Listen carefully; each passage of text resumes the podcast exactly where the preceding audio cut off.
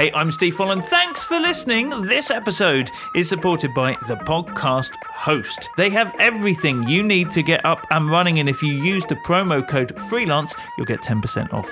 Right now, though, let's find out what it's like being freelance for digital marketer Ben Matthews. We believe in the power of the network. In the freelance world, it's not good to view other freelancers as competition. There's enough work to go around for all of us. We went through a period where we did working holidays Amsterdam, Berlin, Turkey, Spain, getting Airbnbs with Wi Fi, having the weekend to explore the place we were in. And then during the working week, we were essentially working in the morning, and that gave us afternoon and early evening to explore the city again. And that meant we could keep the business going, keep our clients happy, but also have a bit of a mini break. Yes, hello. I hope everything is going well for you in your freelance business right now. Um, we've got Ben to chat to in a moment. Let me just remind you beingfreelance.com is where we're at online, so you can check out loads of guests on there. Sign up to the newsletter as well. Go on, so you get inspiration to your inbox every couple of weeks. Um, and also on Twitter. It's really nice on Twitter, um, especially if you've enjoyed an episode in particular. It's really nice when people reach out, not just to me, but like to the guest as well and letting them know that you appreciate it. So at being freelance is where we're at on Twitter. I'm at S Folland, by the way, but yeah, at being freelance is uh, for this podcast. And you can also find the links to each guest's Twitter account via the website beingfreelance.com. So Ben's will be on there in a moment. Speaking of Ben, let's talk to him. Based in London and a freelance digital marketer, that is Ben Matthews. Hey Ben. Hey Steve, how you doing? I'm good. Yeah, thanks for doing this. So, No um, how about we get started hearing about how you got started being freelance? Like, how, how have you ended up where what you're doing, where you are today? Well, my background is I started off in PR and uh, I worked in London straight out of uni. Uh, worked for a few PR agencies around there. Uh, got to know the ropes of how that works, and then after a few years, I was getting uh, a little bit bored. I've been running the same accounts for the agency for quite a while. Um, nice accounts, just people like the O- O2 and the Financial Times. Um, so it was really, really interesting work. But I felt like I was getting into a bit of a rut. I've been working with them for a while. So I thought, you know, how can I keep pushing myself? How can I keep learning more? How can I keep kind of seeing what else is out there? And basically, I thought going freelance was a great way to test those waters, um, try and do it on myself. So that was the first big, scary step. It wasn't easy. It took me about six months of, of planning and, and getting the courage and getting the confidence to do that. Because, you know, making a leap from having a full time job and a monthly salary coming in to zero, uh, unless you go out and get the work, was a big step. But I actually got really lucky when I did make the step to go freelance because uh, one of the first contacts I got in touch with actually had a, a position in opening at the London 2012 Games. So I was fortunate enough to, to get that as my first client. So Wow. I know, not bad. So I worked on the uh, social media management side, um, which again was a big busy team because you know it was huge. Social media was on the rise. Twitter was everywhere. Facebook, of course. And so it was a really fantastic opportunity, and, and even just getting that client name and getting that logo on my portfolio really helped open more doors. Um, that was how I got started. Well, so in that sort of transition period where you were still employed, what were you doing to get yourself ready to prepare yourself, as you put it? Um, it was kind of reading around, listening to podcasts, of course, um, and chatting and meeting up with other freelancers who'd done it uh, a bit before me. So, kind of learning how they do it, what their setup is, how they find clients, how they manage their books, um, all the kind of ins and outs of running a freelance business on a day to day. And just even just speaking to people who've done it before really, really helped. Um, I'd say that was the main thing I was doing from there, it was kind of getting an accountant set up, deciding how to structure the business, whether I was a sole trader or not, that kind of thing. Uh, but mainly, it was around reading around the subject and talking to a lot of people about how they did it. And here's the thing: is because you do did you when you went freelance trade as Ben Matthews? Because I know you, you have a company name now, right? Yeah, well, when I first got going, it was me. Um, I had a, I had a few clients who needed VAT registration, so it was kind of forced my hand to do that really. Um, and I know that's not most tax efficient for people if they're a sole trader and earning under so much. Uh, but now actually, um, my wife has joined me as a freelancer. You know, she saw what I was doing, she saw my lifestyle, and wanted to do it as well. Wanted to try it at least. She really loves it as well. So together, we've kind of set up a company um, which is VAT registered. Yeah, so that, that's that's why we've taken that route. So when did you set the, set the company up? Uh, it was set up in 2013. Uh, so about about two years after I started freelancing, and yeah, we've been going from strength to strength since then. How how did it change for you? Like, did you feel a change once you became? So, what's the name of your company? It's called Montfort, M O N T F O R T.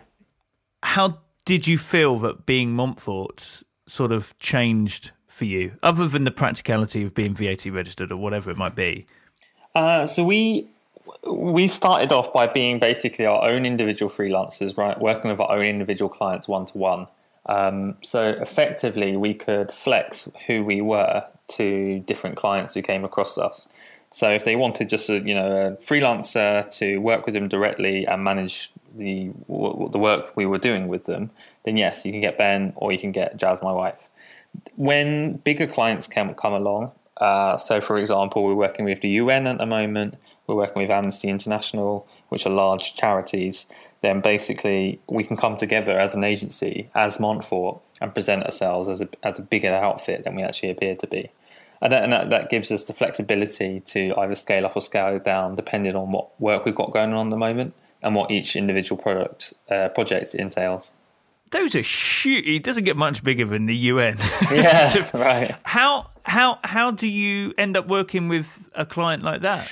Uh, it's definitely all through networks. Um, through having worked in agencies, and uh, we both have worked in agencies in the past, we kind of build up a, a, really strong network of, of people working in the areas we do.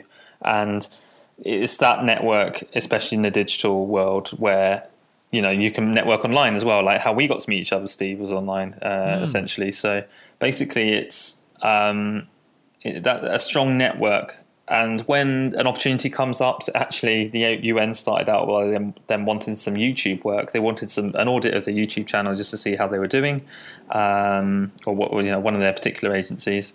And we took that on, but then that led into more conversations about what else we could do, um, other opportunities we'd seen as part of that first project, and it kind of leads from there.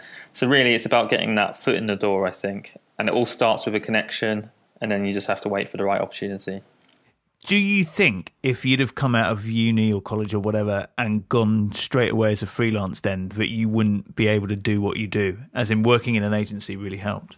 Yeah totally. Um, working in an agency really helps because you get to see how their business is set up essentially and how they how they deal with clients and how they um, market themselves I think if you go straight from university into working for yourself, it would be very difficult. I think you're you're too green. You don't you don't know enough about how business works to actually uh, do it. I mean, you, you could start off. I mean, you've got nothing to lose when you graduate uh, or or early on in your career. I just think it will take a a few lessons learned and a few mistakes made to actually make up that ground of of um, of what you do get having worked somewhere before.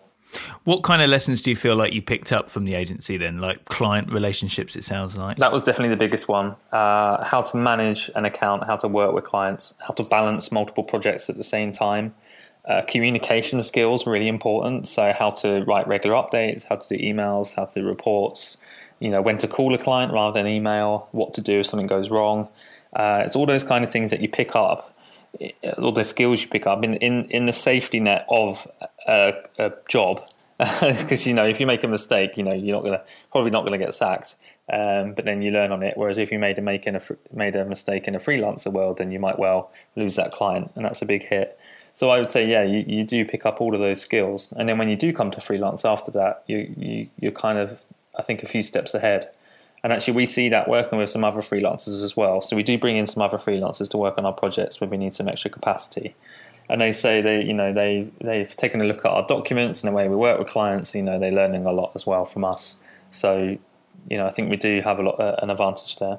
How do you bring on other freelancers? Is that again through your network or? Yeah again we've got uh, a good, good network of other freelancers. I think you know i write a lot about freelancing on my blog and we're known in digital marketing circles in london. So actually we've got a good network to call on there um, and people do call on us for recommendations as well the other way. So I think Um, you know, we believe that in the freelance world, it's not good to view other freelancers as competition because there's enough work to go around for all of us. And it's more about helping each other to uh, whatever, whatever they need, find new clients, find other freelancers to work with, and then you know that that pays itself back when they come to you and say, "Oh, actually, I've got this bit of project work that I can't do. I thought I'd pass it on to you to help to say thank you for that favour you did for me earlier."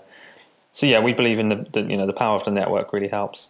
Nice. And and when you have those extra team members, like do they have like a Montfort email or? Yep. I mean, with modern tools like Gmail and Google Apps for Business, it's pretty easy to set someone up with a Montfort email. Um, we just find that gives a, an extra level of professionalism uh, rather than them having their own Gmail or Hotmail address or whatever. Um, and then because of that as well, they get access to all of our Google Docs, so we can work together on on documents. Um, we actually find them setting up that way and being part of the team gives them more buy-in to the work they're doing with us. Um, you know, because they're they're under our name, they're under our reputation, so uh, they need to deliver for us as well. How do you manage the like the finance side of that, like the because obviously you've you're you've got this person to pay, but you've you've bought in for extra work. You've got yourselves to pay. yeah, might, I don't know. You might be on a thirty day payment term. Like, did you find that a struggle? Um, yeah, when I first went freelance, you know, it was a big learning curve. Um, it was very uh, hard to get your head around all the ins and outs of doing it. What we found is that we use Crunch, which is a mixture of online accounting, where you you know you do all your invoicing and your payments through an online platform, but then they have a, an accountant on the end of a phone for you.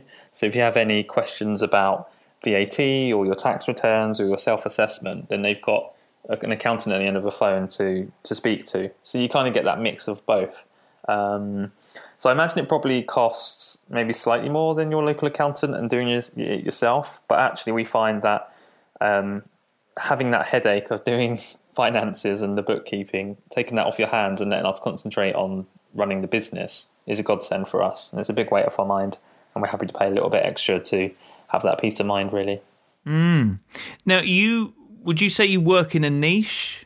Uh, we should do. I know they talk about niching as a way to establish yourself and and uh, get known for doing a certain thing. So we generally work in, I guess you'd call it tech for good. So it's technology companies or companies that aren't tech focused, but we do the tech side of it for them or the digital side of it. Uh, and it's for charities or social good or some kind of kind of um, some kind of good to, side to the company's work. Um, that's what we say we do, and we you know we do a lot of that. I'd say that's eighty percent of our work. But then when a project comes along like slightly outside of that, like a normal company or a startup or something like that, then uh, it is tempting to say yes and take them on as well. So it should be our niche is tech for good, but um, occasionally we do stray if the right project comes along. But that's okay. I mean, that's still bringing in the work. But I guess because I, that's certainly the impression I got was the tech for good thing mm. um, mm. from you guys, and so that means that's effectively what you're showing in your portfolio, so to speak. Yeah, I think we highlight that more definitely. Yeah, and so that means that is going to be what you get more of, you know, what you want. Yeah, I'd say so. Um, well, the, the other thing that happens is because I've been blogging about freelancing for quite a while. Um, I've got some landing pages on my personal site as well, which are you know freelance uh, digital marketing consultant, freelance social media, freelance PR, that kind of thing. That people Google around, and uh, my name comes up quite a lot, and people actually get in touch with me that way as well. And that's generally a lot of more random projects that come through. So you, yeah, you can see how that works, how that split is between my personal site where I get random projects, and between Montfort where we get much more tech for good projects. Ah, yeah, interesting. So you've really kind of thought about the SEO of your personal site when you first set out? Yeah, exactly. Well, um, that was uh, kind of writing a lot about freelancing because um, a lot of people ask me questions about how I did it, and so I just started writing about it and saying instead of writing a whole email back to them to multiple people, I just wrote blog posts and said and said, "Here's that blog post about setting up your accounting," or "Here's that blog post about finding clients," and I find that worked um, as well for my SEO, so it was good. And how about when it comes to getting clients for Montfort? Then, like, like, do you go? I mean, I, you've mentioned a network, obviously, but do you go out of your way in marketing yourself in other ways beyond that? Yeah, we um, we're we're starting to um, having taken on a few freelancers to help us. We've got them writing content for our site, so we're doing a lot more content marketing, and we get a lot of good feedback from our clients who read them and say, you know, they actually do pick up tips and ideas and strategy and advice from our content that we're writing about. Uh, and from there, that gets shared with their network, and hopefully that will lead to more contacts. I still think you know, 80 to 90% of our work comes through referrals. Um, it either comes through existing clients or people in our network. Um, but I think in order to build a sustainable business, we do need to build other marketing pipelines uh, or other kind of new business areas. So content marketing is one we're starting with, um, and then yeah, we'll see how it goes from there. Really, we don't really do the whole uh, events. We don't speak at events really. We don't we don't go into networking events. We don't really do that anymore. Um, which I would say uh, is probably because we feel that our network is strong enough and we're getting enough referrals in that we don't need to go and do more networking and things like that. And ultimately, it comes down to doing good work, I think, because no one's going to recommend you if you don't do good work. And then if you do do good work, then people will refer you on to new clients. Mm. So when it comes to referrals, is that by chance or do you like have a more structured approach to getting them? Uh, again, at the moment, it's uh, when they want to. It's a chance thing. We, again, we should build in more formal process to get that those referrals. It wouldn't take that much either. It's one of those things where you know we'd probably advise it to our clients. You know, bring in a referral system to grow your business, but then you don't do it for your own. Uh, so it's something we, we really should be doing. Um, I think the reason we don't at the moment is because we've got a lot of work on already and a lot of nice work that we like doing. Um, if we suddenly had an influx of more business, then um, it would stretch us and maybe uh, be difficult to deliver on and keep the same quality. So I think we we're happy with just having that at the moment, having those chance recommendations mm. and referrals. Yeah, I like that. You're almost well, not hesitant to grow, but knowing that you want to do it the right way. Yeah, and I actually met up with another freelancer, and uh, we both got talking about how we're growing, and it was more about slow growth. It was where we both agreed on, which is don't don't do this, the whole startup thing, which is grow as big as you can as quickly as you can. It's much more around setting up the best practices and setting up the stability in our freelance business so that when new clients come along or workloads do increase, you're not stretched there's no holes missing, you know, or big gaps remaining, you can actually cope with it. Um, I think the other advantage is there is not you're not pressured by bringing in new business or keeping projects coming in. Um, you know, you don't have to keep keep growing and keep finding new business. You can actually do good work. Um, when you know we're happy with the amount we get paid by clients at the moment, and we can pick and choose the clients we work on because of that. So if a client comes out and says, you know, we'd love to work with you, we can look at them and say, actually, no, you don't quite fit with what we're looking to do right now, and we're not worried about losing that potential bit of income. So I think slow growth gives us a kind of confidence, really, in in what we're doing. Yeah, Tell you what, let me just take a quick break so that I can remind you that this episode is supported by the podcast host. You know drill by now. The reason I teamed up with them is because I know that they could help you grow a podcast, which is a really nice way of helping get your potential clients know in know what your head is like. You know, get inside your mind. It's a great way to help grow your network, a bit like I'm doing here as well by by talking to people, perhaps within your industry. Um, but there again, the podcast doesn't have to be about your business. It could just be a passion as well. It could just be a thing you do on the side. That's that's good fun as well. So whatever it might be that you're thinking about doing, and a few people have asked me about this, and I, I, I chat to them about it. But ultimately, the podcast host have loads of great resources and ideas and training and technical support to help you get a podcast started, but also grow the one you have. So do take a look at them. The podcast host, there is a link at beingfreelance.com. And thanks to them as ever for um, yeah supporting this show. Back to you though, Ben. So are you based from home? Yeah, so we're, we're based from home. Um, and then we have remote freelancers working remotely for us. Um, so every and our clients know that as well. They know we don't have offices, and you know we, we translate that to them by saying we don't have to pay overheads or on a shiny new office or a co-working space, and that you know we deliver those that value back to them. So yeah, we work from home. Do you manage to like compartmentalize your your work and your life. Um, I don't, do you have kids or? No, we don't have kids. Um, but yeah, we do try our very best to compartmentalize. So basically, yeah, we've got um, a separate room, which is our dining room essentially, that we work in. Um, then you know that keeps it separate from our living room and our other living areas in the in the house. Um, the other thing we try and do is turn off work email at a certain time. Uh, it's about eight o'clock at the moment. uh, so you know if you're in front of the telly or in the pub or something, you can uh, fire off a few quick emails. I mean, and that's the other thing about our work is that we're not expected to be on call all the time, but um, it can be helpful to be on email and just respond to things that way. Um, but yeah, overall, we try and take a weekend off. Um, we try and not look at work email at least one day a week. Uh, it's all those kind of things to try and create barriers and try and compartmentalize it. Yeah, I mean, especially when you're both working in the business. Although I guess that's a nice thing. At least you know you both get it. Yeah, exactly. So we're both in it together, and we both have uh, really appreciate the lifestyle that we have from running our own business. Um, it's you know the flexibility, the working from home, but we're both good at helping each other as well. So if you know someone's working quite late, then now someone else will do the dinner, or you know try and encourage each other to turn off a bit and not worry about things so much. So it actually helps. Um, and because we do work on some separate projects, it's not like we're uh, we're working on the same thing all the time and working and living together as well. Um, mm. So we do separate our professional lives a bit as well. How about when it comes to taking holidays? Uh, yeah, holidays. We went through a period where we did working holidays, where we got an Airbnb in Europe somewhere. So we went to Amsterdam, Berlin, Turkey, Spain. Um, where else did we go? We actually went to India as well. And basically, we did it by getting Airbnbs with Wi-Fi, flying out on a say a Friday, having the weekend to explore the place we were in, uh, and then during the working week, we were essentially working in the morning.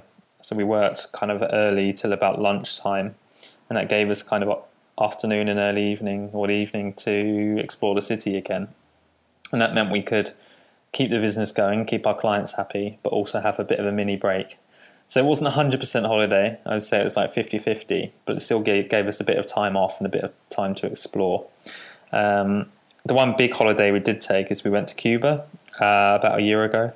Uh, that was great because Cuba doesn't actually have any internet. So uh, it does have internet, but it's unworkable in, in, terms of digital stuff. So it was a kind of enforced holiday, uh, which I think maybe why we chose it as a destination. Um, and that worked fine. You know, we gave clients a massive heads up that we're going to be unavailable that week. We prepared for it in the months up to it by just getting all work in place and, and arranging cover. Uh, so while we were away, we knew everything was ticking over and when we came back, um, yeah, it was busy, but you know, we survived and we had a great holiday and some proper time off. That's awesome. Um, so when um, I keep now, now I'm just dreaming about which city I could go to next. This is the trouble. Yeah, no, you can, you, you should try it. It's great. So what I'm then thinking is like, do you ever meet your clients? Obviously, very remote, but is it all? No, no, it's not all. It's it's a mix. So um, some clients, so we work with some you know modern tech companies. They um, they're happy with remote because a lot of them are set up to work remotely as well. But face to face is important. So we probably meet up maybe once a month um, for a face to face meeting in a coffee shop or somewhere. Um, some some of my clients have offices, and again, we go in for a monthly meeting. That's just a catch up, see how it's all going. Uh, other clients, like uh, the UN, for example, they're in Copenhagen and Geneva, so we fly out there occasionally to meet with them. Um, but yeah, I think I think working with freelancers, most modern clients are happy to work remotely with you and catch up on Skype, catch up on email, or have the occasional in person meeting if you need to some face to face time. Yeah, it's interesting. Uh, I mean, I, most of my stuff is done remotely, and mm. uh, or, or like I try and do a Skype call where we can actually see each other face to face. But then this week I had a meeting face to face. You know, like three hours working through scripts with a with a company, and the, like the what we I don't know that connection that we actually made being in the same room, even though I'd spoken to them quite a lot before that, really made the difference. Yeah, I think so. I think face to face is still so important. Um, and every every pitch that we win or every proposal that we put in is always preceded by a face to face meeting, and I think that helps seal the deal. Uh, but when you've got a good working relationship going together, I think then you can move on to more to more uh, more remote working quite easily.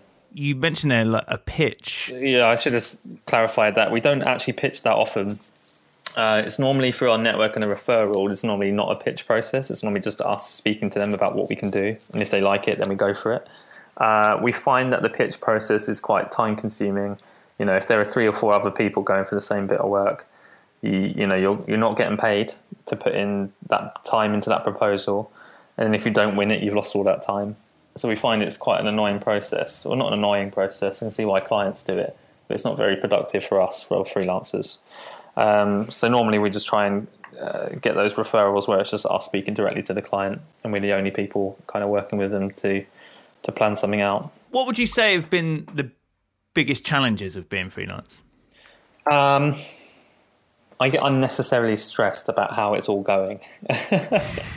um, on a Sunday night when I've got a week of work ahead of me, I look at my to do list for the week ahead and I panic. Uh, and it's always fine. I always get through it, and my clients are all really happy. You know, we've got plenty of work coming in. We get paid well. We get to work from home. It's all flexible. Yet still, every Sunday, I still panic about: is it going okay? Are we going to lose all our clients? Is our world going to end? And it's not. I mean, I think this is the biggest thing to take away from when we just started out going freelancing is that if it doesn't work out, then there's going to be a job waiting for us somewhere else in a normal company. Um, you know, so we love freelancing. We'll keep doing it as long as we can, and then if it doesn't work out, we need to go and get a job somewhere else. Then we'll do that instead. Now, I always do this thing where I ask for three facts about yourself, make two true, one a lie. Uh, let me figure out the lie. What have you got for me? Okay, I um, I came runner up in the Freelancer of the Year at the IPSE Awards last year. That's number one. Uh, number two is I've been on Japanese TV once.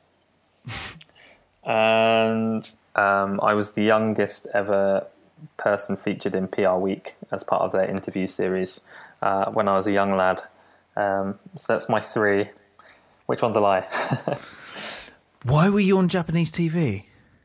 Uh, I was there as part of a government visit to see what they what they do in, in one of their southern cities. Oh man, I thought you were going to be on like one of those crazy game shows or something no, like that. No, no. I wish I was. So you were on Japanese TV. You were you were you were practically a pin-up of PR Weekly or something. It was a pin-up. Yeah, it was a centerfold. Yeah. PR torso of the week.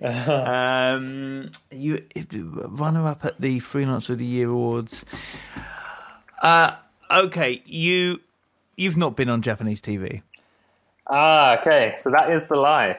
But I have been on Japanese TV, but I've actually been on Japanese TV twice. uh, so you, you got it right, I guess, kind of. Um, but yeah. So what a go. rubbish lie! Because you have been on Japanese TV. Yeah, but twice. I said I've only been on Japanese TV once in the life. Never mind. okay, it's not no, pick holes at it. It's a yeah, funny on a technicality. so why? So what? what what were both? Were they both for work type? No, things? the other one was when uh, I was on holiday. Uh, we were on holiday, and basically, we were in a noodle bar in um, Tokyo. And this TV crew comes in, they start filming, and they come over to us and go, "Oh, can we film you eating noodles?" And I was like, "Right, okay." and apparently, it was a foreign news piece about how Westerners love eating noodles. um, so yeah, they were filming all the Western Westerners in that noodle bar, and yeah, they were they just filmed me eating. Uh, I mean, I'm not amazing at eating noodles with chopsticks either. So that was fun. That was interesting. I had to try and pretend to be really good at it. Um, and then, uh, and then, yeah, I said, "Oh, here's my email address. Can you send me it when when you're done?" And yeah, like six months later, I got a, an email to a YouTube clip of me eating noodles on this Japanese TV show. So, so it is there. It's there. It's there somewhere. I've got it in my email inbox somewhere. So, what does the future hold for you? Um, I guess the future for us is planning the future of our freelancing, and you know, I'm really interested in exploring what's the end goal with freelancing. Where are you in 5, 10, 15 years time? You know, at the end of your career, what, what are you there? You know, are we still freelancing? Are we still doing the same as we're doing now, which is doing the work day to day and getting new clients in and, and taking on projects? Or have we hired people underneath us to do the work and you know we're just running around with our feet up occasionally? Uh, or are we building a product that we can you know sell repeatedly and scale? Uh, so i think it's more more figuring out what you do next um, what you do to to, well, to have something an end goal in mind. Um, that's what i'm interested in at the moment. If you could tell your younger self one thing about being freelance what would that be uh, oh, I, I, tell myself not to worry so much, and I tell myself that now. Uh, I tell myself that last week on Sunday.